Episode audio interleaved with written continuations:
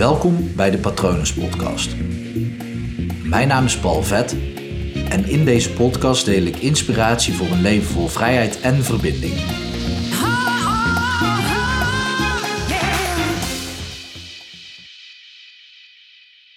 Hoi, mijn naam is Paul Vet. Leuk dat je kijkt. Uh, je ziet hier een foto van, uh, van mij toen ik uh, ongeveer een jaar oud was. En was hier, hier nog vrij, vrij vrolijk, vrij vrolijk kind. En, en schattig ook, hoor ik van heel veel mensen aan wie ik deze foto laat zien. De, de volgende foto, deze foto die ik jullie wil laten zien, is een foto van mij en mijn moeder. Hier houdt ze een, een beker vast van de carnavalsoptocht. We waren eerste geworden. En, en mijn moeder en ik hadden een, een vrij nauwe band. Mijn vader uh, is sinds, mijn, uh, sinds ik anderhalf was eh, niet echt meer in de buurt, omdat mijn ouders zijn gescheiden. Niet dat hij dat niet wilde. vanwege de regeling ben ik voornamelijk alleen door, door mijn moeder opgevoed in die periode. En, en het verhaal wat ik jullie ook wil vertellen is het verhaal over mij en mijn moeder. Ehm, en zoals ik al zei, ben ik alleen do door haar opgevoed. Mijn moeder was een, een hardwerkende vrouw. stond voor alles en iedereen klaar. Deed ook alles wat in haar mars lag om, om mij mijn beste leven te geven. Um, maar in mijn jeugd uh, ja, miste ik wel een en ander. Het heeft er ook heel erg mee te maken dat ik, toen ik zo jong was, um, ook flink gepest ben. Ik was een, een buitenbeentje. Ik, uh, ja, ik had echt geen fijne jeugd.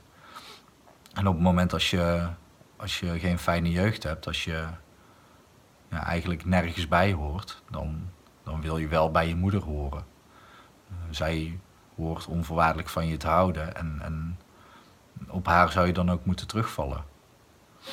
Ja, het, lastige is uh, bij mijn moeder dat, dat zij uh, er moeite mee had om, om op emotioneel vlak voor mij te zijn. Dus keer op keer op het moment als ik uh, gepest was of me even niet lekker in mijn vel voelde zitten, dan, dan was zij de aangewezen persoon om, om mij op te vangen. Dus dan ging ik ook naar haar toe.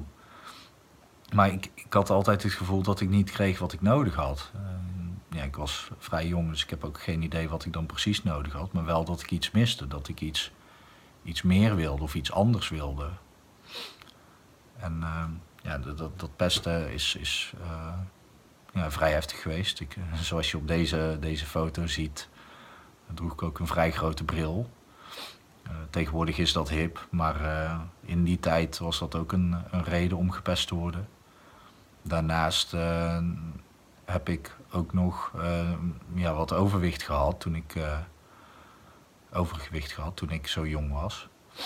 En ik heet, dan ook nog eens vet van achteren. Dus dat, dat alles maakte wel dat ik um, ook wel iemand was die makkelijk gepest kon worden. En ja, iedere keer als ik dan bij mijn moeder aanklopte om, om, om ja, de hoop te hebben dat ze dan voor me was, dan, dan gebeurde dat niet. Dus ik heb toen een beslissing genomen toen ik zeven jaar was. Dat ik dacht, ik ga nog één keer mijn, mijn gevoel proberen te uiten aan haar. En, en ja, als ik dan niet terugkrijg wat ik nodig heb, nogmaals, ik heb geen idee wat dat was, maar ik, ik miste iets en ik had het wel nodig. Maar toen heb ik een beslissing genomen, dan is dat niet hoe de, de buitenwereld werkt, hoe de grote mensenwereld werkt. Dus ik denk, ik ga het nog één keer proberen. Dus ik, ik ga bij haar op de bank zitten en ik, ik deel waar ik mee zit. En het enige antwoord wat ik van haar krijg is oké. Dus toen heb ik ook de beslissing genomen voor mezelf gevoelens uiten, emoties tonen, dat is niet hoe de buitenwereld werkt. Um, ik heb nog een beslissing genomen toen. Um, ik sta er alleen voor. Want om hulp vragen, dat, dat werkt niet. Want dan krijg je niet wat je nodig hebt. Dus vanaf dat moment ben ik zelf alles alleen gaan oplossen en, en gaan, gaan regelen. En op zo'n jonge leeftijd is dat natuurlijk niet normaal. Een aantal maanden later, um, het was een dinsdagochtend, um, werd ik wakker. Uh, als zevenjarig guppy. En, en ja, ik wilde naar school. School was, uh, ondanks dat ik gepest werd, was voor mij wel iets om, ja, waar ik zin in had. Ik, ik, kon goed leren, ik leerde ook heel graag, dus ik ging graag naar school. Maar ik kom uit bed en, en normaal gesproken was mijn moeder al, al wakker en al, al bezig met ja, voor mij te zorgen, dingetjes klaar te zetten. Uh, muziekje stond dan altijd aan, maar deze keer niet. Dus ik denk, ja, waar is mijn moeder nou? Mijn moeder lag nog in bed. En ik loop dus naar boven, want ik denk, ja, wat is er aan de hand? Wat is er mis? Dus ik zeg, mam, ik, ik moet naar school, kom je eruit? En, en mijn moeder begon heel, heel vreemd te doen. Mijn moeder zei, nee, nee, je, je hoeft niet naar school, het is zaterdag en, en ga maar uh, terug slapen, ga maar spelen of ga maar tv kijken. Het is zaterdag, dus ik blijf in bed. En ik merkte aan, aan mezelf dat er was iets, het, het klopte niet. Ehm, het was niet zomaar een vergissing. Ze, ze deed in mijn ogen gewoon, gewoon heel raar. Dus ik, ik weer terug naar beneden en denk, ja, wat moet ik nou doen? Ja, weer terug naar boven. Mam, kom nou, het is, het is dinsdag, ik moet naar school. Help me, alsjeblieft. En, en ja, mijn moeder zei, bleef volhouden. Nee, het is zaterdag, dus, dus ze kwam er ook niet uit. Dus zo goed als kon heb ik maar mijn, uh, mijn boterhammen gesmeerd. Althans, een mes, daar, daar uh, kwam ik niet aan. Dus ja, een brood met hagelslag heb ik in mijn lunchtrommeltje gedaan. Wat leuke tafereelen opleverde tussen de middag bij de lunch. Want dat blijft natuurlijk totaal niet plakken en heel de kantine zat onder de hagelslag van mij. Maar aan het einde van de schooldag um, liep ik het schoolplein op en, en ik hoopte dat mijn moeder er zou staan. Diep van binnen wist ik al, er klopte iets niet. Dus ik was al ergens bang voor. En ik loop het schoolplein op en, en daar staat niet mijn moeder, maar mijn tante. En dan weet je als, als jong kind dat het, ja, dat het mis is. En, uh, dus ik ben met mijn tante meegegaan en daar, daar kreeg ik dan te horen, ik weet niet meer in welke woorden, dat mijn moeder was opgenomen en, en dat ze in een psychose was beland. Ja, dat, dat is een klap. Mijn, vader was er al niet voor me. Um, tenminste, die, die kon er niet voor me zijn. En dan valt mijn moeder ook nog weg. Ja, als klein kind heb je daar dan wel. Ja, dat zijn flinke klappen die, uh, die je krijgt. En dan zit je dus bij je tante die met liefde en plezier voor je zorgt. Uh, maar dat, het was 25 minuten fietsen van mijn school vandaan.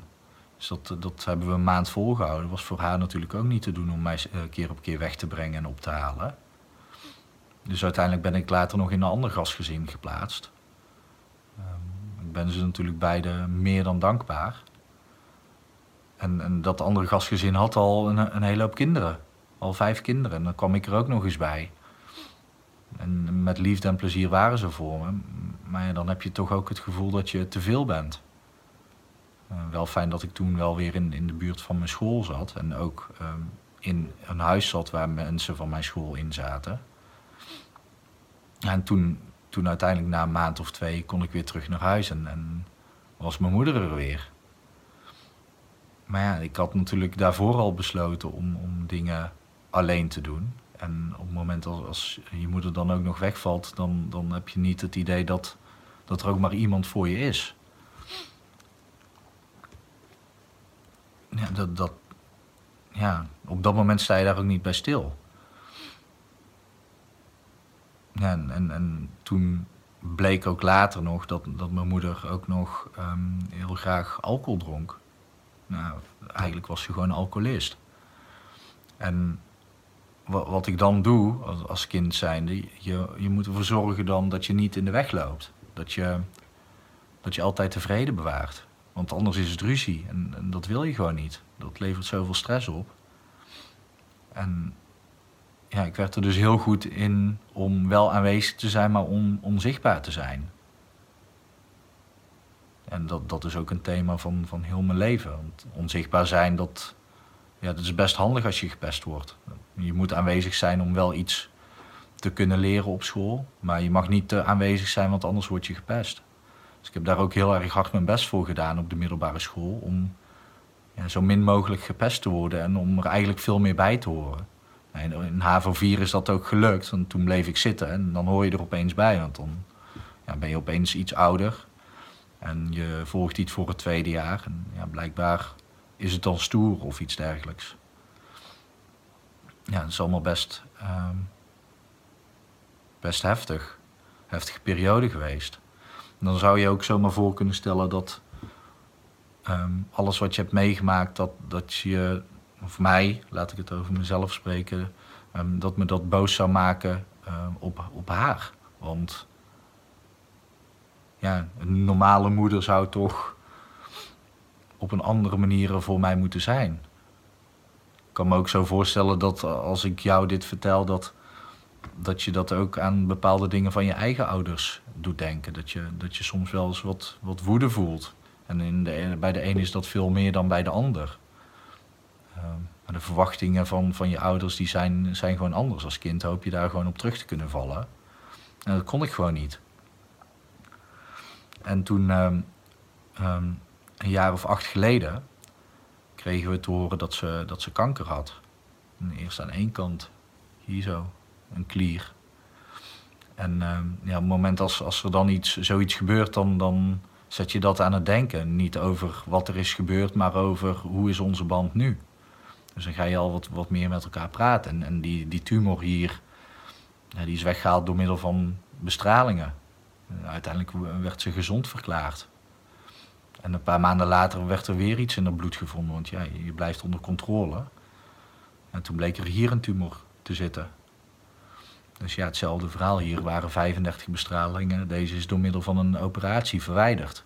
Maar dan wordt dat ook weer onderzocht en bleek het kapsel van, van de klier uh, beschadigd te zijn. Dus voor de zekerheid nog een keer 35 bestralingen en nog twee chemokuren eroverheen.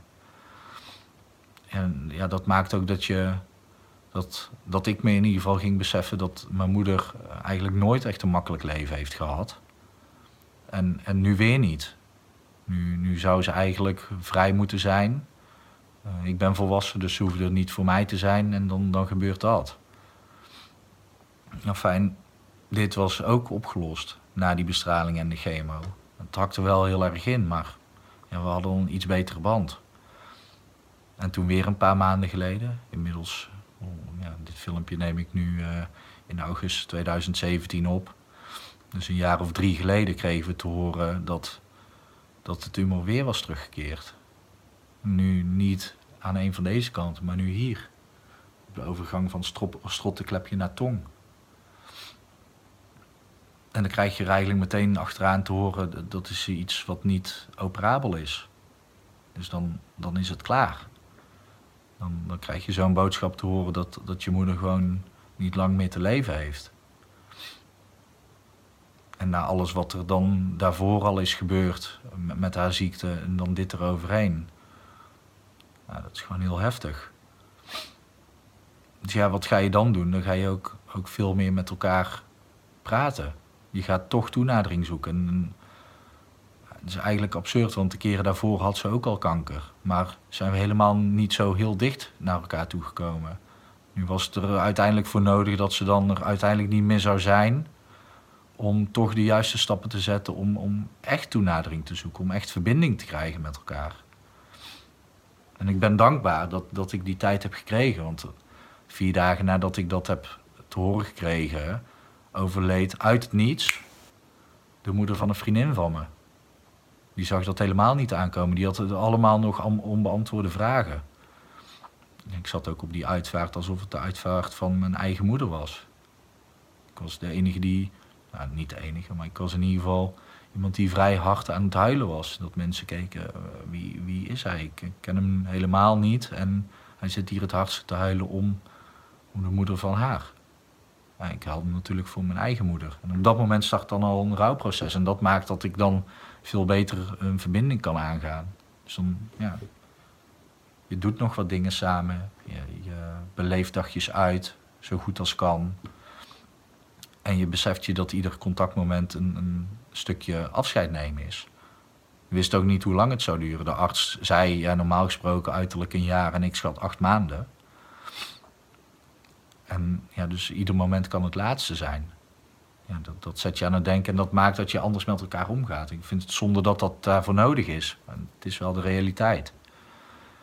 En toen op een gegeven moment op een, een zaterdagavond um, vroeg een vriendin van mij: uh, Heb je alles gezegd wat je wilde zeggen? Heb je alles gevraagd wat je wilde vragen? Dus ik, ik was bij mezelf aan het nadenken. Ik denk, ja, het is al anderhalf jaar dat, dat we het weten. Dus ja, volgens mij is er alles gezegd. En de dag erna op zondag zouden we naar de hospice gaan. Dat is een, een ehm, locatie waar mensen komen te liggen als ze nog twee weken tot maximaal een half jaar te leven hebben. Een laatste rustplaats. En we zouden daar samen naartoe gaan om te kijken of dat, dat iets voor haar was. Maar ik dacht bij mezelf, en dat, dat is ook mede dankzij Guus Meeuwis.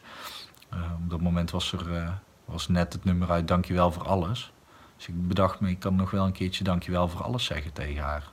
Dus de volgende dag haal ik haar op en, en ze trekt haar jas meteen aan en, wil meteen meelopen. Maar ik zeg, ja, wacht even, blijf even zitten. Ik, ik wil je nog wat, wat zeggen. En zegt, ja, kom, we moeten gaan. Ik zeg, nee, ik wil even dat dit goed tot je doordringt. Dus ik zeg tegen haar, dankjewel. Dankjewel voor alles wat je voor me hebt gedaan. Ik weet, ik weet dat je geen, geen makkelijk leven hebt gehad. Ik weet dat je hard voor gevochten hebt. Ik weet dat je alles binnen jouw mars hebt gedaan om mij mijn leukste leven te geven. Dus uh, dankjewel. En ze wilde het wegwuiven, want, want zo is ze. Ik zeg, nee, echt, dankjewel, ik meen het. Mede dankzij jou ben ik wie ik ben. Een groot deel. Ik heb natuurlijk ook een hoop zelf gedaan. Maar door, door wie jij was, ben ik wel eh, voor een groot deel dan geworden wie ik ben. En ik ben daar best trots op. Ik ben best een mooi mens. Dus dank je wel. En ja, daar reageerde ze eigenlijk niet op, zoals ze dat normaal gesproken ook niet, niet kon. Mijn moeder kon dat ook niet. Die kwam er altijd twee dagen later op terug. Super lief. Maar op dat moment kwam het wel binnen bij haar. Dat idee had ik. Dus wij, gaan naar de hospice om te kijken of dat iets voor haar zou zijn. En nadat we bij de hospice zijn gegaan, breng ik haar thuis en ik geef haar nog een dikke knuffel. En op de een of andere manier, ik weet niet meer hoe het kwam, liep ik naar achter en stond ik in een, een buigende houding voor haar. Alsof ik een, een buiging maakte voor haar. Uit respect. Ik ben omgedraaid en, en eh, weggelopen. Een uur of vijf later kreeg ik een telefoontje van mijn overbuurman. De ambulance was er. En de vraag was letterlijk of dat ze gereanimeerd moest worden of niet. Mijn antwoord was nee, dat hadden we zo afgesproken. Vanaf dat moment was ze er niet meer. Maar ik heb haar dat nog wel kunnen meegeven. En later hoorde ik van haar beste vriendin dat ze, dat ze het nog had gezegd tegen haar. Wauw, hij bedankte me voor alles. En het is niet de eerste keer dat ik dat had gedaan. Ik, ik vond zelfs een kaartje nog uit 2009 waarop ik het al had geschreven. Dankjewel voor alles. Maar ik heb het idee dat het nu echt doordrong tot haar. Dat ze het eindelijk snapte, dat ze het goed had gedaan. En dat dat haar, haar rust gaf die ze nodig had, waardoor dat ze op een natuurlijke wijze is overleden. En, ja, ik hou daaraan vast. Ik vind dat heel mooi en ik geloof dat ook oprecht. De, deze foto is ook hoe ik haar zou willen herinneren. Eigenlijk hoe ik haar gewoon al herinner. sprankelend en liefdevol. Ik geloof het ook, want, want hier op deze foto ziet ze er jong uit. Toen ze, ja, die dag dat ze is overleden, had ze een heel gerimpeld gezicht. Heel geleefd, heel pokdalig. Mijn moeder heeft heel veel geleden in haar leven. En een uur nadat ze is overleden was haar gezicht helemaal strak. Helemaal glad, alsof al het lijden uit haar lijf was. Alsof het helemaal goed was. Dat, daar geloof ik ook in. Dat het goed was. En ja, je kan je afvragen waarom ik dit verhaal vertel. Uh, dat is een goede reden. dat is een hele goede reden voor dat ik je dit, dit uh, mee wil geven. Want die dankbaarheid richting, uh, richting haar, later heb ik dat ook nog uitgesproken naar mijn vader, um, dat geeft mij zelf rust. Want ik had natuurlijk in die, die woede en die boosheid kunnen blijven hangen. Boos op haar dat ze me niet gaf wat ik nodig had. Ik heb het letterlijk gezegd, maar misschien heeft ze me dat, juist wel gegeven. Ik geloof in ieder geval dat ze binnen haar kunnen haar uiterste best heeft gedaan om alles wat ze had aan mij te geven.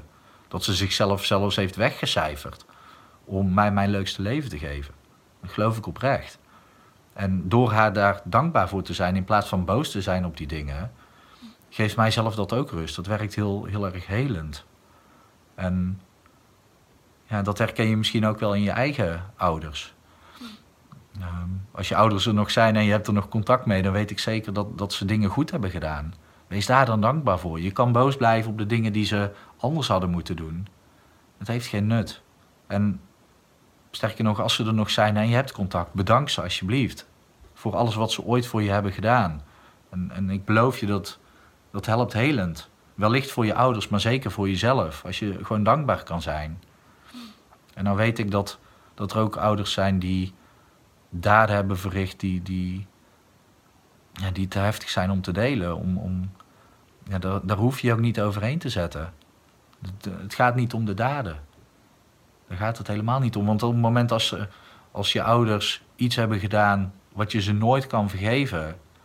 En ook altijd op die manier ernaar blijft kijken, zal dat altijd in jezelf blijven, blijven zweren. Dat is, dat is een slecht gegeven voor jezelf. Ik geloof er veel meer in dat, dat je gewoon dankbaar kan zijn voor wat ze voor je hebben gedaan. En ook al hebben ze voor jouw gevoel totaal niks voor je gedaan, dan hebben ze je in ieder geval nog gemaakt. Jij bent hier dankzij hen. En, en stel dat je ook geen contact meer met ze hebt, dan, ja, dan is daar een, een reden voor. En of, of ze zijn er niet meer, dat kan natuurlijk ook. Maar zelfs op spiritueel, energetisch vlak, op, op je, ehm, ja, maakt niet uit hoe je het noemen wilt, via de kosmos, kan je ze nog steeds dankbaar zijn. En ook al zijn er verschrikkelijke dingen die ze hebben gedaan, als je zelf nog steeds dankbaar kan zijn voor het feit dat jij er bent en dat ze je gemaakt hebben, dan, dan doen die daden helemaal niet toe. Want als jij gelooft dat je dankbaar kan zijn dat ze je gemaakt hebben, en je daar gewoon bij neerlegt, dan, dan, dan is dat zo helend. En ik begrijp de stemmetjes wellicht wel hoor. Van ja, maar ze hebben dit, ze hebben dat, ze hadden dit, ze, ze moesten dat. Maar het helpt zo erg op het moment als je gewoon zegt: Dankjewel, ik ben er. En dat is wat ik jullie graag mee wil geven. Mijn passie is verbinding. En ik geloof dat, dat um, dit een verbinding is um, die je met jezelf hebt op te lossen. Want zolang je boos bent, zolang je daarover inzit, zolang je blijft vechten daartegen, dan blijf je vechten tegen een stuk in jezelf. Want je bent, hoe je het went of keert, wel een product van beide ouders. En op het moment dat je daar, daarmee dus in het reinen kan komen, het kan accepteren en sterker nog dankbaar kan zijn, ja, dat helpt zo goed in die verbinding. En vanuit die verbinding met jezelf kan je dus ook veel beter verbinden met anderen. En dat is ook mijn streven, verbindingsvrijheid. Iemand zei een keer tegen mij, um, als uh, verbinding jouw passie is, is datgene waar je, naar waar je jezelf naar op zoek bent. Ja, dat klopt. Dat ben ik ook. Maar ik geef het ook graag mee aan mensen. Dit is wat ik met, uh, met jullie wilde delen. Dankjewel voor het kijken. Vooral als je het zo lang hebt volgehouden. Ik zie dat, dat ik al richting de 23 minuten ga. En uh, mocht je hier vragen over hebben of mocht je het willen delen met mensen of met je ouders zelfs, dan ja, sta je natuurlijk vrij. Ik geloof ook in uh, verbinden vanuit vrijheid. Dus uh, verbind dit filmpje vooral met alles en iedereen. Ik wens je een mooie dag toe. Hoi.